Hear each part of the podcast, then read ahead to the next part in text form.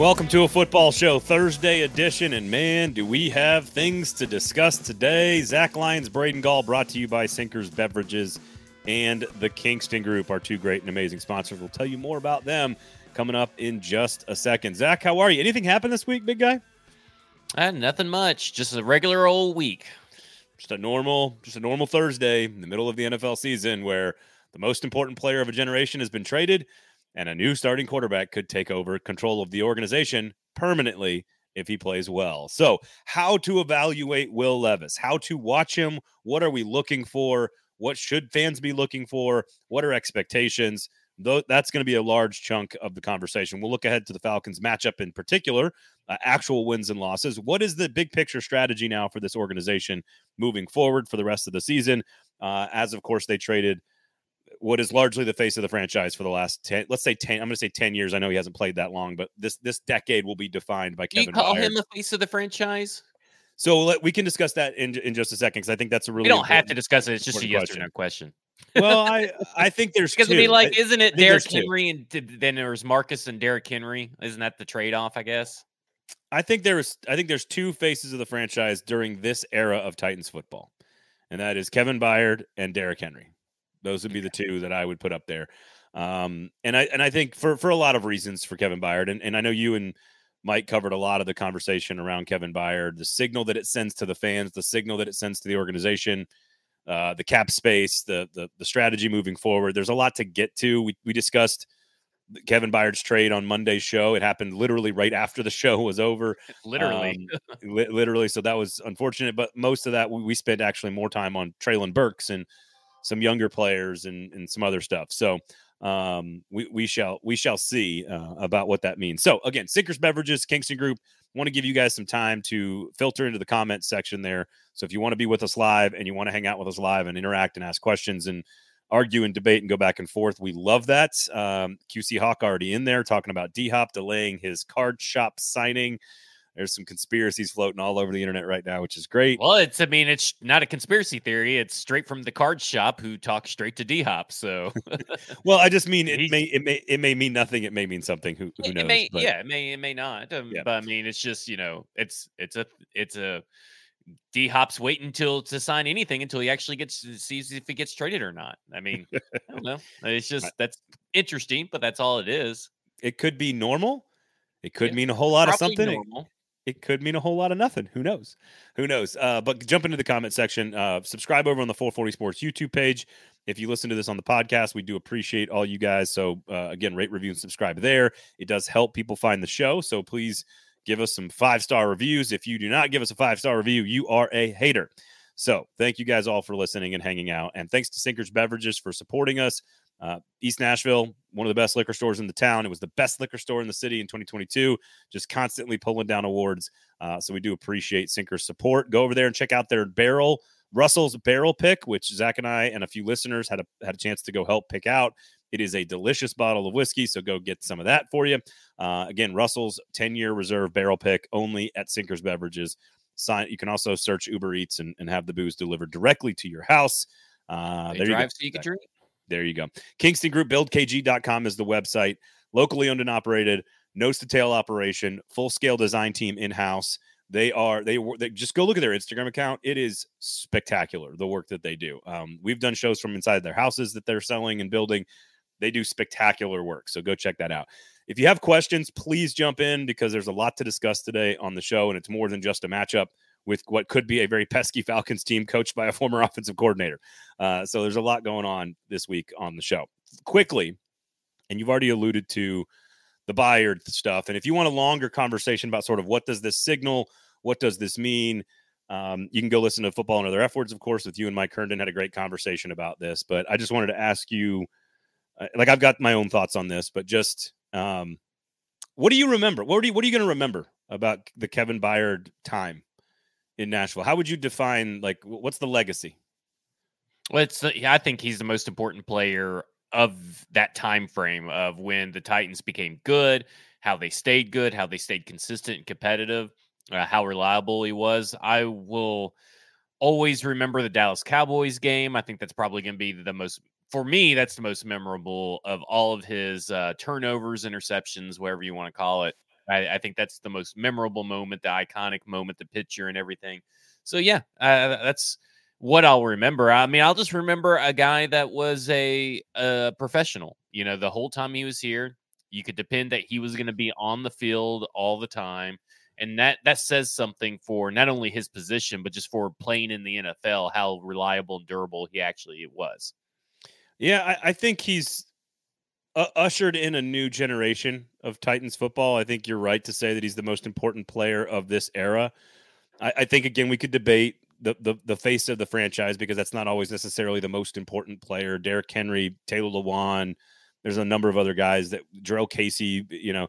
But I, I, think from an important standpoint, value to the community, value to the team, and I'll just say this as someone who's talked to him a bunch, like constantly taking time out of his day to give thoughtful answers to sometimes difficult questions. Rarely uh, treated anyone with disrespect. Uh, I've seen plenty of athletes and coaches treat treat press with disrespect. He he took time out of his day to do the opposite to people, and I think when you do that, you get treated as such. And and I think that's eh, you know the the charity work and the leadership and the off the field stuff. Like it just, I think it goes without saying that uh, he is among the most important players of this generation for this team.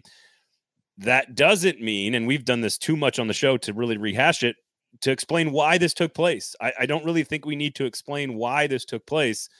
The Titans need to get younger, cheaper, faster, mm-hmm. as Mike Vrabel says.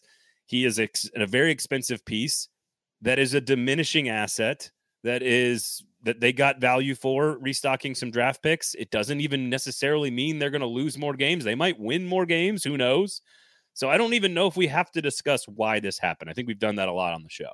Well, I think everybody's done it. Everybody's written about it. Stackinginbox.com. I wrote over like 2,000 words on pretty much every angle you could discuss on the Kevin Byard trade. We talked about in football and other F words, like you said, but you know, it just is what it is. And you, you he may look good over there, but that doesn't really matter because of his surroundings compared to his surroundings here. It's gonna be more of him getting carried or him benefiting from that than is for him trying to carry over here. And I mean, it's just plain as day. I mean, you you people who cling that he's still a playing at a top five, top ten safety level have not been watching the same games anybody else has. Yeah, maybe they're watching Mike, reruns. And I and I know Mike said this on on F words, but I think it does bear repeating, which is, you know, sometimes those of us in the media can I, I I'll just speak for myself. Sometimes I for not forget, but like take for granted the sort of um I don't know what the right word is the the, the emotional ties and and and and sort of relationship you build with someone that is your favorite that you love that plays for your team and I I a lot of times I take that for granted because I just don't have that anymore not with any of my favorite teams not doing this job for 20 years but if you told me personally as a non-Titans fan I'm going to go buy one of these retro uh, Oilers uniforms because they're so badass like I, I'm not sure I go past 31 I, I, think I think that's if you're asking me as a non-fan, who am I going to go buy? Which which jersey would I wear? Which jersey would I spend money on? Like I think I would still go buy a Kevin Byard jersey. Like I, I don't think there's another. I mean Steve McNair, but like that's a different generation. So I it'd be Henry. I think it'd I mean, be number one would be Henry. I, I right, the, and, and, for yeah. me, uh, Derrick Henry to me is an elite player and he's a fan favorite. But like, but personally, like I, it's Kevin Byard. Kevin Byard would be the, would be the jersey I would go buy if I was going to ever do that because I just because of the person that he is and what he meant to the team, to the organization, to the city, etc. Yeah. Also, number two, Ryan Stonehouse. Also, that would that would be a close a close number two. Um, so I don't think we need to rehash it. I think there is a question about finally turning the page to some degree, maybe admitting where they are. And Mike Vrabel has been. We've talked a lot about his body language and his, his sort of he can get prickly at times during press conferences when they're good, much less when they're bad. And I guess I'm. do you think that this is simply them taking advantage to make their team better long term because it was a had to be done kind of move, like we've talked about, or do you think there is a larger turning of the cruise ship in the night kind of thing happening? Well, can it be both? I mean, those those things don't sound like they're that mutually exclusive. If you're trying to get younger, better for the future, then you are trying to also say at the same time you're turning the page on older players and changing direction in the cruise ship. I mean, to me, those things coincide with each other. Um, I I think that we have complained about it all off season, all year, that they're just every move seems like they're kind of straddling the fence, whether they want to blow up or glow up, blow up or glow up. And I and then the the whole Will Will Levis is starting, and then he, you know Mike Vrabel's clearly pissed and said, "I never said that." and then your our conversation on October sixteenth. Then yesterday, Jason Fitz goes on radio and says what he's hearing from his circles, and then you have Charles Robinson this morning on the radio saying the same kind of thing. I, yeah, we were first. to me, we were first on that one. Yeah, we were. And and now it's becoming this thing where it's becoming very clear that the reason why there was such fence straddling in their moves and why all these moves kind of like make you think are they glowing it up or are they blowing it up?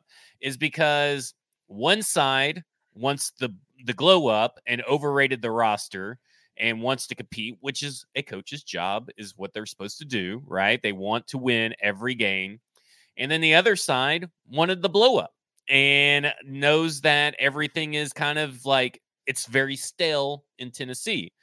Um, you know, I'm not saying anybody has to pick a side or anything, but what I'm basically alluding to is what we kind of talked about. Um, multiple times, you know, multiple times is that they need couples counseling. And the problem is, is that Amy has created this mess, right? and you can't take power away from Vrabel because that's going to likely make things worse. So they have to learn to work under the power structure that it is. And if you were choosing choosing sides, I think that's kind of where you have to view it as a child of divorce. You have to decide which parent you're going to live with, right? The single dad who has been an elite dad but can't also perform the duties of a mom but, or a mom that could do the stuff of a mom, but finds you a new dad. So that's kind of where we're at in this whole thing. But it's very clear what's going on. I, I think the cat's out of the bag. What you alluded to, and we talked about on October 16th, is now just out of the bag. That cat is running wild, scratching kids, you know, eating birds, bringing dead rats to your doorstep. That cat is out of that fucking bag. Man, I got a lot of stuff to get to here. So first of all, QC QC Hawk says, I want a jersey that just says number 15 that just says good blocker on the back. That's awesome, by the way. I appreciate that. Stony, whoa, I missed the Charles Robinson stuff. No, you didn't because you've listened to this show. And we've been telling yeah. you for the better part of, I don't know, almost the entire season that I have questions about how the two sides of the organization are working the football coaching staff and the NFL GM administration staff how how how much collaboration is actually happening. I think I asked it that way. Charles Robinson did add a layer of it of where this is kind of what you see when you bring in a new GM with an old head coach or vice versa. This is this is a mess that they created. So that's kind of what Charles Robinson was talking about. He didn't really pretty... go in depth like you uh, you did, and he and even to a lesser extent Jason did because I think he's trying to play it coy in his words. I'm so. not I'm not yelling at you, Stony. I, I was merely pointing out that had you been listening to this show, which I assume you do, Stony, that you this none of this is really new information if you listen to us. And if you yeah, listen but to he, show, just wants to listen to what Charles Robinson said. Why course, not have course. more more Of course, of course, that, absolutely. Always get more more information and good contact, uh, good con, good con, good context. Um, and it's not all that uh, unpredictable to, to to have two very strong personalities in the two most important roles in your organization have to learn how to work together is a very normal human thing that needs to happen but we were we the public were told why this was happening was how good of a collaborator everybody was and what that's we are learning case. is that that's not the case and that's okay it doesn't mean they're not going to figure it out i we just had hints on this show a long time ago that this was the problem, and we've told you as much. Now, the divorce thing is funny because a lot of times what happens is not to to broad brush all divorces here, but like a lot of times what happens is like the mom who maybe not isn't the reason the divorce happens is the one who's around, so you yell at her. Yeah, and because dad's just fucking gone, you're he's off trying to find a new mom. That like even though some of it's mostly his fault and he's the one doing it, like he doesn't get blamed for it because he's not around to yell at. So like I'm curious which person if this if this goes a bad direction and we they still can't decide. I, I think the Kevin Byard trade is more, and this is just what I'm. This is my personal opinion here. I think the Kevin Byard trade is more than just taking an opportunity to move one player and, and get some value back and, and add some draft capital. I well, think the Kevin Byard trade has just has so many layers to it. I don't think it's really associated with, in my opinion, from the outside looking in, I don't think it's associated with a with a Vrabel versus Ran Carthon power struggle. I think the Will Levis move is the leak of that that he is basically trying to do. I think he's just trying to get build that relationship with Ian Rapoport a little bit further and give him some information. But it could also be from behind the scenes, like, dude, we are moving towards Will Levis. We we just gotta just come face facts. So, like it could be him trying to regain a little bit power back into his court. Uh, so uh, uh, pretty boy, it is it is a, a, known fact that Ian Rapoport sources Ran Carthon. Like that's just a known yeah. that's a known fact. Sort of like we know that Dianna Russini's source is Mike Vrabel. like we just we just know what these things are. Uh, I actually here's what I would say. I disagree slightly in that I think it is big. It is indicative of bigger things happening behind the scenes, and that there is more of an acknowledgement for the first time. And I think a lot of it might be Vrabel having to let it all land on him and accept the reality of the situation, which is that it is time to do more to move the ship in a different direction. And I think if there was a, a, an internal battle, uh, to your point about glow up versus blow up, we kind of know where each guy stands on the side of, of the direction. And I, to me, I we we shall see if Ryan Tannehill's back out there in two weeks after one start for for for this, then then we will know who have won that that that struggle, which is Mike Vrabel in, in theory. But I think this there is there is more to this than just hey, we have a, an aging asset that's diminishing and kind of hurting us. We can get something in return. Let's take advantage and just do it real quick before the deadline. It could actually help well, the team. yeah, know? my, my thing has always been with this trade deadline talk is like if the player if the player's not in your plans for 2024, trade him in 2023. I think that's the simplest way to look at it. If if they're not going to be here next year, you know, that's you know, DeAndre Hopkins kind of straddles that line, you know, in that situation. But um when you when you go down and the list, you Derrick Henry's on the last year of his contract, Ryan Tannehill's on the last year of contract, Denico Autry, Kristian Fulton, all these guys are in the last year of their contract. If you're not going to re-sign them, get something for them.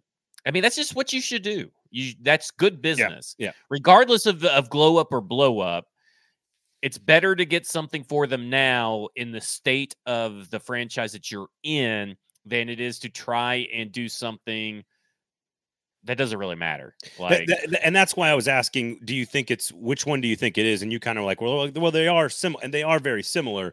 But I think yeah. you could you could separate trading a diminishing asset for a quick return because it's the right thing to do for your team, both short term and long term, is different than behind the scenes, we may be having an entirely new strategy of where the franchise needs to go. And I and I think they can be related. And I actually personally believe that they are related. I think there there is an acceptance that is going on behind the scenes. And again, this is what well, I at think, least an acceptance by a guy that's making the moves. This is what I think.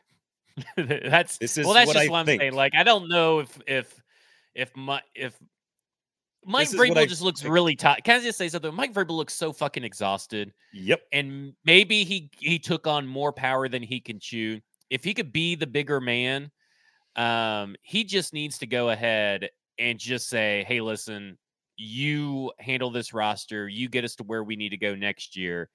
Maybe there is some level of acceptance on Mike Vrabel, and this thing can be salvaged. But he's going to have to be willing to admit that he's made a mistake, which is something that Mike Vrabel's not known to do, at least publicly, and um, give up the power. So Ed says, so the real question is, who has final say? It That's is my Vrabel. it is my opinion that it's always been Mike Vrabel. It yeah. is my opinion that it'll still continue to be Mike Vrabel, but that that is an on. It is my opinion that that is an ongoing conversation. Yes. That they are working through that, and that at the end of the day, is, is there some come to a realization that this this thing, this ship, this organization, this this franchise needs something more, and Is that tied directly to Will Levis? Is that tied to Kevin Byard? Is that tied to what they yeah. do in the offseason? I think it's part of a larger issue that's taking place. That and, could be and, a good it could be a good thing for the franchise, Trey, frankly. Yeah, and Trey is saying seniority rules. No, it's just what they did. I mean, they yes. literally decide because there's new GMs that come in with old head coaches that have the power, right? So that that the GMs have the power. It's, it has nothing to do with seniority. It has to do with how Amy Adams Strunk handled the Jon Robinson firing and laid out the power structure before Ran yeah. Carthon was even hired. Like so, we we've known known this. And let me say this real quick. This is very reminiscent of Bill O'Brien's time ending with the Texans. Bill O'Brien had them in AFC uh, in the playoffs all the time, winning the AFC South, blah blah blah blah with the Texans, and then he got more and more power, and that team got worse and worse. And right now, just saying that's I have more faith in Mike Vrabel than Bill O'Brien to right the ship. I am just saying that is a matter of fact. If you look at it in black and white, there is a lot of similarities there.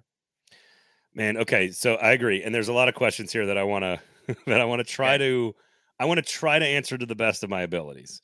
Okay, um, so I agree with your your point. Your point is that this is what was set up. It was mm-hmm. set up that Mike Vrabel was in charge. Ran Carthon was going to work in collaboration with Mike Vrabel, who has final say.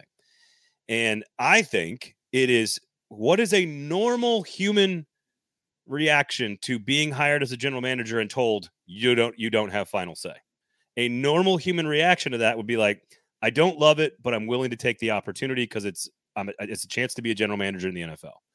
In which case, what then happens when you arrive? You maybe don't work perfectly together. Maybe you don't love the idea of having to give over all the decision making to somebody else. And so maybe that affects the way things happen, in my opinion. I think perhaps that could be the case. So, who's Amy's favorite child? Uh, it's Mike Vrabel. Uh, and I think I think it is Mike Vrabel. Currently, uh, Ran, Mike Vrabel. Currently, Ran doesn't. St- here's so, Stony says this. What happens if Ran gets fed up with it? I think that happened a long time ago. I think uh, Trey says Ran doesn't seem like a power struggle guy. I disagree. I disagree with that.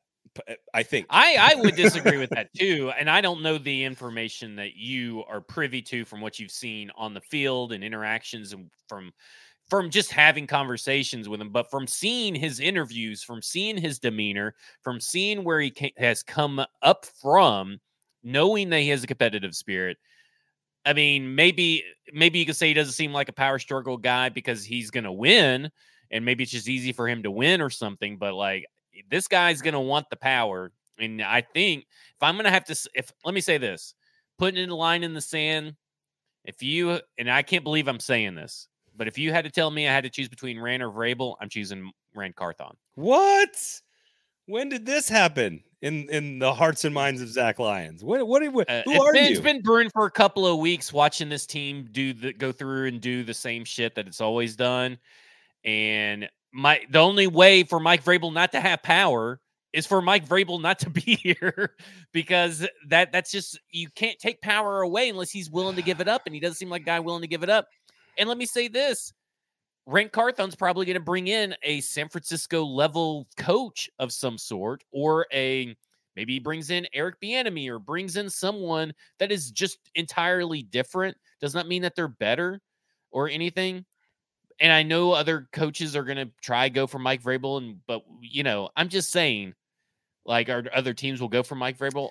I'm just it, saying sometimes it's better to it's better to cut bait before it becomes a Fisher situation. All right. Ed Henry says if eh, if if lines of demarcation were not defined from the beginning, then it's a failure from the get go. I think we've established. Oh, it, was. Yeah, I think we've established that that is not true. Um, here's what, and I and I think it's pretty well established that that is not necessarily the way Ran Carthon wanted to get his first general manager job. And I but would you say, get it, right? You got to yes. take the opportunities when they come to you. I would say they both have behaved as such two two egos, two powerful guys. Um, I would say I would disagree with you on which one I would choose. I would choose right now Mike Vrabel because I don't think I don't think it is my opinion that Ran Carthon was the top choice. Well, I mean, if That even is if my wasn't, that is my opinion. even if he wasn't the top choice, are you ever going to get your top choice with the power structure that is set? I, I think that if Mike Vrabel had more input on that particular choice, there would have been a willingness to work together more. That is my opinion. At 27 minutes of the That's show. interesting because because we did ask. Uh, I mean, it has been it's been asked why or pondered upon why he waited till the final meeting to be brought in on the the set of on the set of GM meetings, which makes me wonder: is here's the thing. If that is the case, did it was the guy that you think that he would have preferred? Was he interviewed Yeah, I can't. I can't say.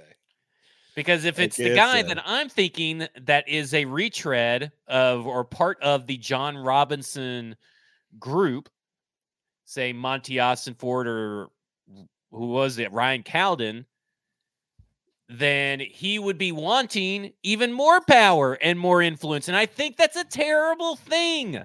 So that is why you don't choose Mike Vrabel. You And I choose hope- the guy hope all That of you can- were watching on YouTube. yeah. If you were watching on YouTube, you would have get you would have seen the answers to my Uh, questions. Yeah, yeah. and maybe. I think that this is the better choice to choose. That's that's a, a perfect reason. Hypothetically, I would choose Ran Carthon because I don't want more internal hires. Well, they don't let- work. okay, no, okay, okay, okay, let me, but let me ask you this. Let me, let me, let me. Now, this is this part is totally hypothetical. Yeah. Tim Kelly, we both agreed we didn't love the idea of how it happened, and did they go out and get more creative? Well, it's turned out that he probably was the right guy, and that he was groomed to to be that person, and that he was kind of raised up to be that role. Um, I'm not suggesting that Mike Vrabel should have control over that or needs to have control over that or is the right guy. I'm saying that at the end of the day, you are either good at your job as a GM or not. And that's all that really matters here. Either Ran Carthon will be good at this or he will not. Yeah, be. Mike Vrabel's not good at being a GM. Let- Monty let's Austin be honest Ford, here, though. s- The- stretch. Vrabel's the GM. any of the other candidates that we, we we talked about during this search, all that I don't care how they got here. I don't care why they were interviewed. I don't care internal or out external. All that matters is are you good at your job? And right now, I'm not sure you can say that either Mike Vrabel or Ran Carthon are doing their job right now. So I the only other question I have about any of the other candidates, regardless of who it would or would not have been, is are they good at being a GM? Can they do the job? And if they can, but here's I'm willing to bet. Hang on, I'm willing. Hang on. though. If they, if here's my point, and I'll land the plane. If they can do the job well, Mike Vrabel gives control. That's it, in my opinion. No, no. I, let me say this: Mike Vrabel's never given up control. I don't care if it's Buddy or not, because You might be right. You can. You might be right. Let me say something. Let me say something. Even if he gives up control, it's fake control that he's given up because ultimately the guy's going to do whatever Mike Vrabel wants to do, regardless of whether it's his opinion or not. That's all I'm saying. Andrew, because too- Monti Ossenfort would have just been a puppet. Ryan Cowden would just been a puppet. Wind him up, put the key in. Wind I him don't. Up, I don't know. I don't know. We said the uh, I- exact same. I oh, know. Oh, Tim Tim Kelly is an uncreative, inside the box, insular hire. Well, it turns out he's the right guy for the job because he can call plays. So that's all I'm saying is that you you you might be right. It looks like a puppet, or it looks like this, or it's insular, or it's you can. I, I'm not denying that those are not the way it appears. All that matters to me at the end of the day, and I think all that matters to Mike Vrabel is are you good at the job? And if if anybody, if any of these guys, Ran included, if they are good at the job, I think that's the difference. And I don't think right there's a trust problem. Like this is the couples counseling. Vrabel doesn't trust Ran. Ran doesn't trust Vrabel. That's my opinion. That's my opinion. So sorry, Stony, that you're drinking. Andrew's correct. Two and eleven. They've lost. They're two and eleven They're in the last thirteen. Fire everybody. All right. Uh Sinkers Beverages, thanks for being a part of the show. Kingston Group, thanks for being a part of the show. We do appreciate you guys. All of you guys in the in the comment section. Uh, we love you guys. You guys are the best. Okay. Will Levis. I want to spend some time on the show today. We'll talk Falcons at the end of the show, but really, this is about how should you be watching Will Levis? There's there's going to be a lot of different ways to evaluate him, and we'll get to all of them. I want to know I, whether it's metrics, whether it's stats, whether it's data, whether it's eye tests, whether it's fundamentals, whether it's skill evaluation. I just want to know what you, how are you watching and setting expectations for what you see against a very good Falcons rushing defense, by the way, uh, that is coming to Nissan Stadium on Sunday. Yeah, th- I mean that's that's the thing, right? Is that they're going to be selling out to stop the run. So what I'm particularly looking at is can he get the ball out fast enough like he did in Kentucky and less like what he did in the preseason. In Kentucky, he was out of the top four quarterbacks that got drafted, right? Anthony Richardson, Bryce Young, uh, CJ Stroud, and Will Levis. He he had like a whole half a second on all of them getting the mm-hmm. ball out quick. And that's that's good. The problem is on the flip side is he holds the ball too long on his sacks. So on his attempts, when he sees it, he throws it. It doesn't matter if it's tight window or not. That guy is throwing that ball quick. But on the sacks, he throws, he holds on to him. You cannot throw, you cannot hold on to the ball. So the same stuff we got mad at uh, Malik Willis for is what I'm looking for Will Levis not to do. I want Will Levis to use his legs, his athleticism, be smart when he does that, make a decisive decision on when he should bail out of a play. And I want him to make quick decisions and make NFL throws. I want him to lead the receiver, I want him dropping the bucket. I want to see that more often than not. It does not have to be you know 35 attempts and he makes 34 of 34 completions and three touchdowns at 350 yards. If he comes in and he's like i don't know one of one of those weird games where it's like he's like 18 for 21 145 yards but he has a rushing touchdown and and another touchdown through the air. It's not sexy. That's why you shouldn't look at box score stats but is he hurting the team? Is the team being held back by his talent? He he practiced with the ones all last week during the bye week. He's practicing with the ones this week for all that we have heard about all this other ridiculous shit that doesn't even matter. He's practicing. He is the unquestioned starter, in my opinion, for the Falcons game. So, he what have they done during the bye week? What have they implemented into the playbook to help a young quarterback who has the a tendency to turn the ball over, where it's via interceptions, where it's fumbles. I do not care about anything other than getting the ball out and make, looking like an NFL quarterback. Like I don't have to see 300 yards. That'd be great. I just need to see someone that can do something that will that Malik Willis could. Yeah. Uh, so I have them like in three buckets, and they sort of like you have to fill the first bucket to get to the second bucket and the second bucket to get to the third bucket. The third bucket is like 7.9 yards per attempt, 68% completion percentage, win the game, more touchdowns than interceptions, you know, quarterback rating over 90, whatever. Like those metrics of efficiency, that's the last thing that I'm going to look at. And if it gets to that point in week one, Tennessee Titans have a great situation on their hands. So I'm not even like looking at the third bucket. The first bucket for me is what I'm going to call like do your job which is, and I think he's actually going to make. Here's my here's a weird prediction. I think he's going to make a mistake early with a snap, and I think that it's gonna like Twitter's gonna go crazy. People in the stands are gonna lose their mind. They're gonna start calling for Malik Willis, but I think he's gonna get over it quickly. And so, well, well that ain't gonna help anything. No, but I, but I think I mean, like for the people call, call for Malik Willis, I mean yes. that guy fumbles all the time. Uh, well, right. Well, exactly. I just think that it's going to. There's going to be a cringe moment with a snap.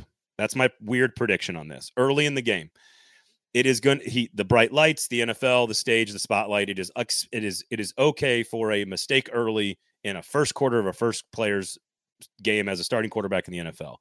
But after that, after that, and the nerves calm down, I want to see him do his job, which to me is all the intangible game management stuff. And the first bucket to me is like, let's make sure the team's at the line of scrimmage with some time to digest the defense. Let's make sure the team's getting in out of the huddle at the right times. Let's make sure we're managing down and distance, managing the shot clock, because frankly, Malik Willis couldn't even fucking do that sometimes. So, like, there, there's a base level of game management, running an offense like a professional that I think he's going which to he be pretty has experience doing. which I think he's going to be pretty good at.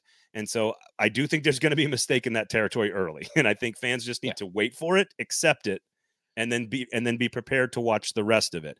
Once you fill up that bucket, and I'm like, all right, it looks like you know how to handle the situation.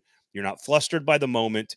You understand how to get the team in and out of the huddle, get to the line, manage the checks, get your, get your cover or get your protection right, get receivers in motion, get the whole get, get it all going. That's the first bucket. The second bucket is what you said, which is get the ball out of your hands. I want to see Tim Kelly's offense. I want to see him on the move.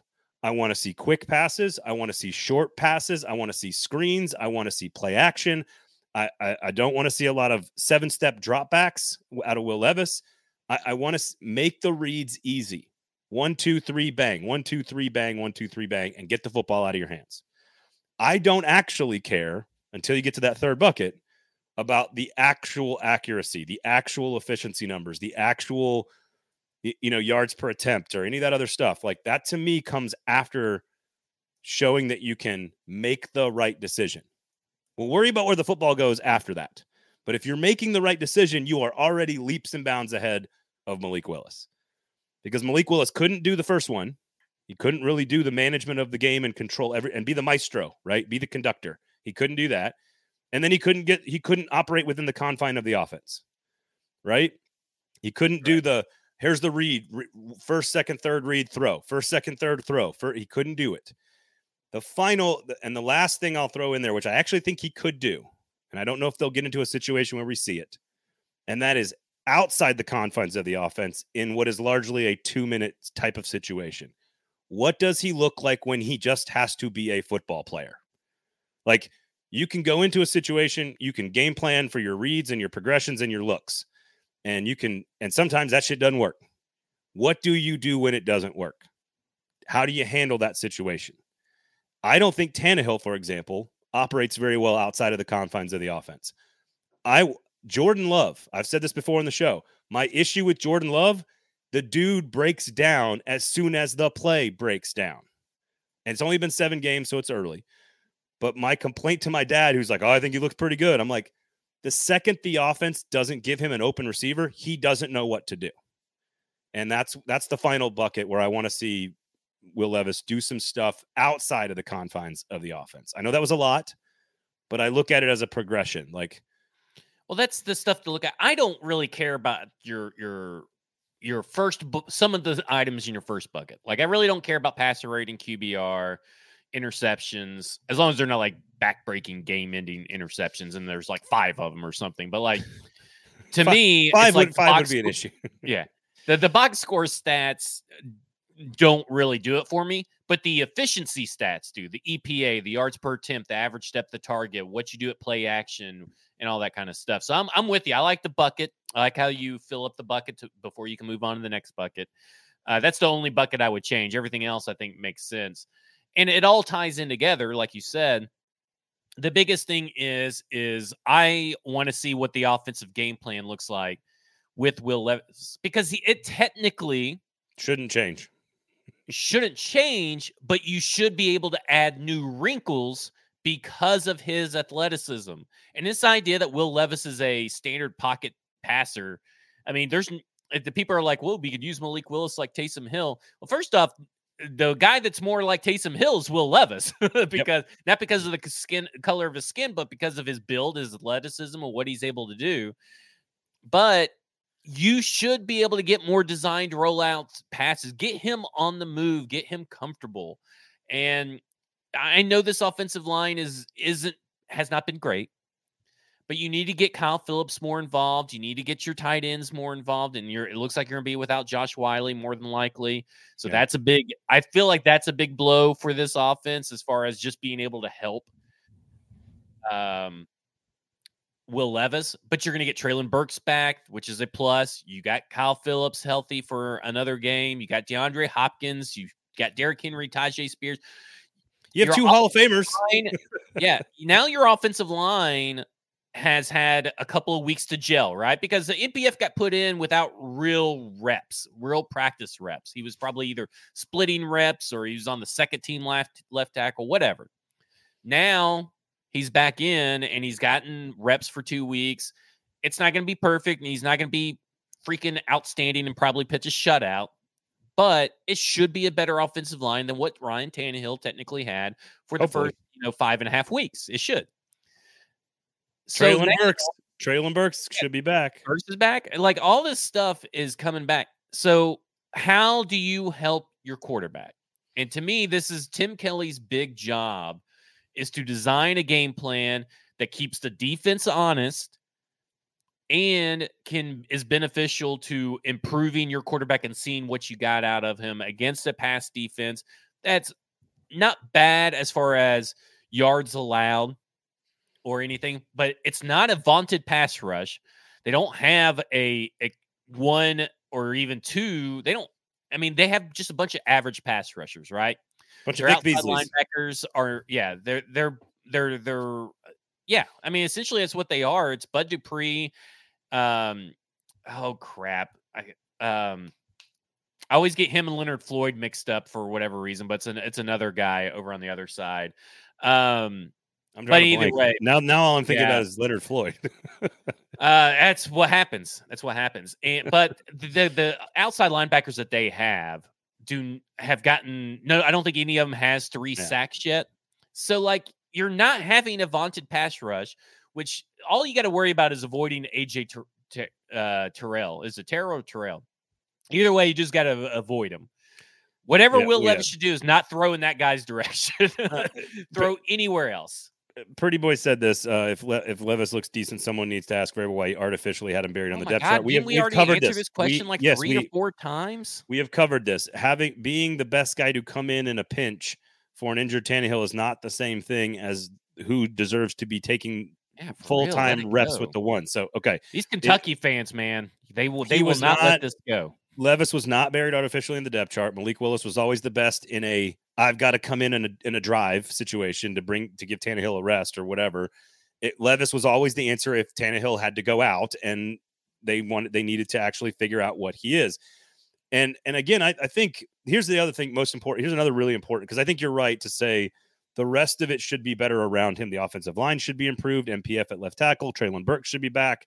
You've got two Hall of Famers and DeAndre Hopkins and Derrick Henry, you can lean on them. Tyjae Spears, get him more involved. Like there's a million things we can do. We've talked about Chig needing to be, to be needing to be more involved as well. I also think here's what's almost more important in evaluating Will Levis than than just what you see on Sunday against the Falcons. What does he fix the next week? That is almost as important as what you see. You could see bad stuff. You're probably going to see some bad plays by a rookie quarterback. That's the nature of the game. The question is, does he continue to make those same mistakes as the, the weeks go along if he is the starter for more than one week? Does he take coaching and learn the mistakes? That is almost more important than what you actually see on Sunday. So uh, uh, we we have to be. I, I think lowering expectations is fair, but I also think having an expectation of, do you give your team a chance to be in the game in the fourth quarter?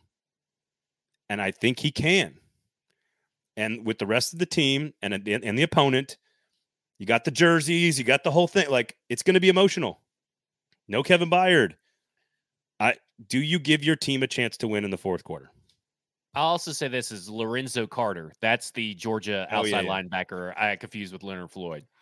Uh, but um, we got like who starts next week if Levis is terrible, Willis comes in and looks better. Well, Willis is likely not coming in to do any kind of like major passing plays. I mean, he's I- coming in for specific not. packages.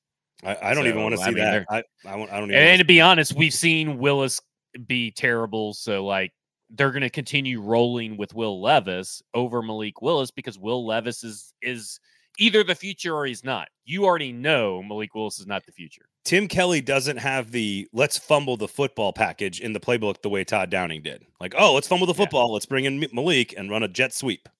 Like, uh, that's not in the playbook this year. So I, I don't know. I, I think, I, I think there's there's a lot to be excited about, man. Honestly, it doesn't mean you're going to see it this week, but I think there's a lot of intrigue and interest and excitement. I think fans does like I because I believe that this this whole week could be a, a moment that we look back. If five years from now this team is winning the division routinely, we are going to look back on this week and we're going to say the week they traded Kevin Byard and switched to Will Levis was a franchise defining moment in the in the team's history. It, it maybe I'm overblowing it. Maybe that's not what happens, but it could be.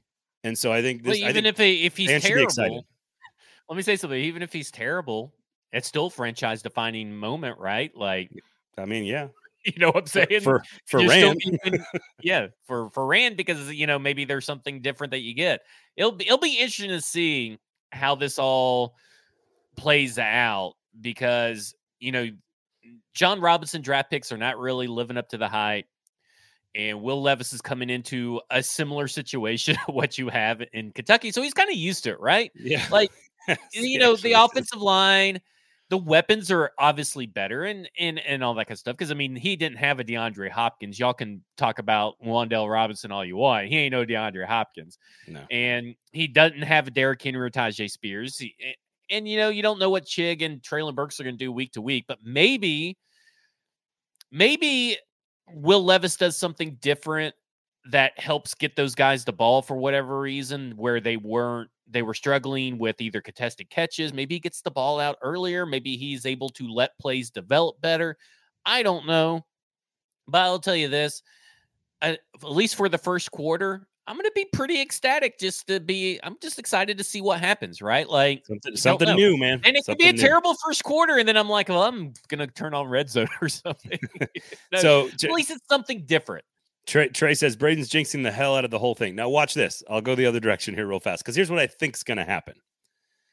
I think it is he is going to look so vastly superior to Malik Willis in his ability to be an NFL quarterback that it is just obvious right away.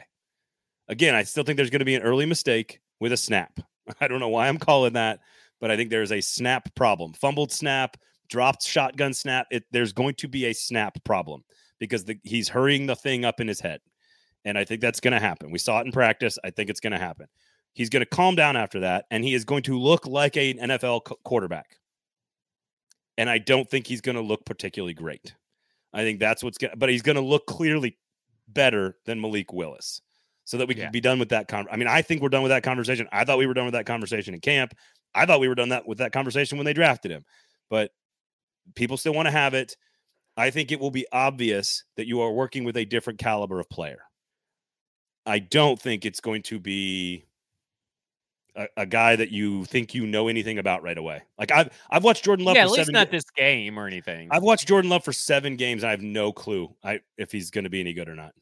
I, I don't. I don't. Hey, and listen, you know, I know this is not the ideal situation to look at it as, but I talked about in football and other F words. Jordan Love, I would say, is in the 60%, right? We talk about the 20% elite, 60% is just of the quarterbacks across the league is good. You can win with them. And then you got 20% you just can't do anything with. If Will Levis is in the 60%, that opens up the door. Yes. For the Tennessee Titans to build around Will Levis and maybe get him to the upper echelon of the 60%. Not he'll never be the 20% more than likely, but if you can get him up to that upper echelon because of his surroundings, while he's on a rookie contract, that's a good deal. You know, Green Bay gave Jordan Love an extension and did all this other stuff. So it's a, kind of a different situation. But if he turns out on his rookie deal to be what Jordan Love is now, that's a it that's may good. not be an exciting thing. it may not be, but it's at least a good floor to aim for because if that's his floor is Jordan Love, he's allowed to get better.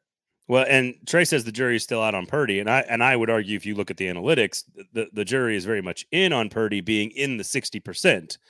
The mm-hmm. question is, is he good enough to be more than that? And at that particular organization, you may not need to be more than that. And I think Vrabel wants to, the idea was that Vrabel and Carthon were going to build something like that, where you just need a guy that's in the upper half of that middle 60 to be just good enough to give your team a chance to win. And that's that doesn't mean he's an elite player.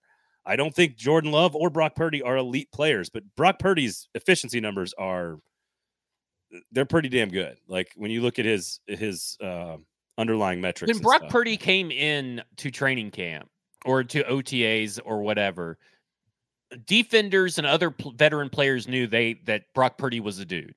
It's not just the Shanahan system.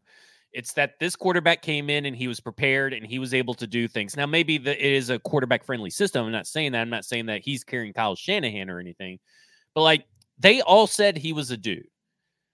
If if if we can see that Will Levis is a dude, that's all that matters. And for the reason I was laughing during your your previous uh, talking dialogue was uh, Paul Kuharsky tweeted out, looked up for one play of punt return work and saw Kyle Phillips drop a punt. Oh God! Still trying to make fetch happen over there in uh, St. Thomas. Still trying Park. to make fetch happen. I love that. Uh, I will say this about, and this is th- this is my college brain that always kicks in with all this stuff. Sinkers Beverages, by the way, Kingston Group. We love you guys. Go check out Sinkers Beverages. Uh, go check out the Kingston Group. If you have any, if you have any liquor needs or house building needs, those are your two people right there. Uh, Sinkers Beverages and Kingston Group. I will say that there are. I can draw plenty of parallels between Brock Purdy and Will Levis, the college players. They did not play at premier top level institutions, but made their programs much better while they were there. They started for an extended period of time. They played in pro style offenses and got pro style quarterback development at both of those locations. And they both are kind of better athletes than you think. And so I, I think there are some parallels to their two careers. The difference being, and they were both four star recruits coming out of high school. And had Levis gone to Kentucky instead of Penn State first, his career path would have been almost identical to that of Brock Purdy. It would have been four star player, goes to sort of middle of the pack franchise, starts for a long time, gets pro style coaching, better athlete than you think, a little disrespected in the draft process. You know, like varying degrees of difference there, but like there are a lot of actual similarities between the two. Uh, one of them just looks like a transformer, and the other one looks like just a guy. that's the only. Yeah. That's the only physical difference between the two. So, uh, okay. Do you have any prediction? I, I've given you my prediction that it will that it will be. I think the prediction is we are going to need we we are going to all want to see so much more of Will Levis. That's what I that's what my prediction is basically. Well, that I, I like that because I think that's where I am too. Is that we are going to want to see, and I put the emphasis on want and not maybe saying need to see Right. because he's shown enough that you're like, okay, let's see the next game. I'm ready for the next game. Instead of you know saying that, oh, I I don't I don't need to see anymore. He's what he was in college. You know, they, he was my my bias from the draft is confirmed. Yeah, that's what you don't. Yeah, that's what you don't want. Yeah. Um. All right. Speaking of Kentucky, I guess Tennessee's going to play Kentucky. They're they are going to play the Falcons, which I think is going to be interesting in the uniforms, which should be a ton of fun. So, uh, look, Falcons really great running defense. Titans pretty good running defense. Which quarterback can Never run know, off? Derrick Henry may not be there. the Titans may have the better quarter. The Titans may have the better quarterback between the two. Yeah. I'm just saying. Desmond Ridder. I mean, the, the- look at 11 turnovers in the last four games for He's the had Falcons a real fumbling problem. at the goal line while scoring game-winning touchdowns. He Mhm. fumbles the football. So I, Yep. th- th- there's a lot of op- there's a lot of reason why Will Levis could actually go win a football game this weekend. So, Yeah. um, it- which is which is wild. Uh, you've got South Carolina and Texas A&M, and the coach who loses gets fired. Bowl. Um, Mississippi State, Auburn, first one to six wins the game. Uh, in the SEC, the point spread six and a half. Not not sure either team gets there. Uh, and that one, uh, Tennessee. Obviously, you got Florida, Georgia, which we can get to in a second. But I don't. Let, let- me let me tell me which team I'm talking about, Zach. Okay. The the quarterback has been inefficient and inaccurate, in particular down the field. The running game has been really solid. The offensive line has improved. The receiving core has been inconsistent. The defensive line is the strength of the of the defense, and the secondary is not doing a particularly good job. Which team am I talking about?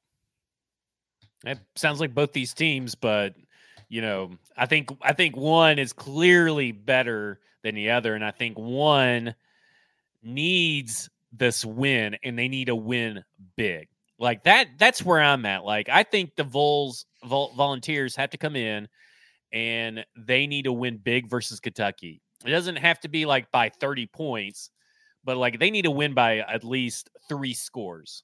However you get to those scores is up to you. But They're, they three, need they're a three point favorite on the road.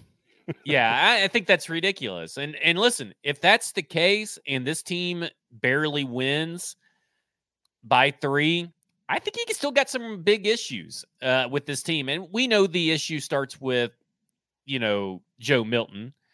But I mean, like your defense is good enough that you should be hell for Devin Leary. Like Devin Leary is just not good. Yes, you should.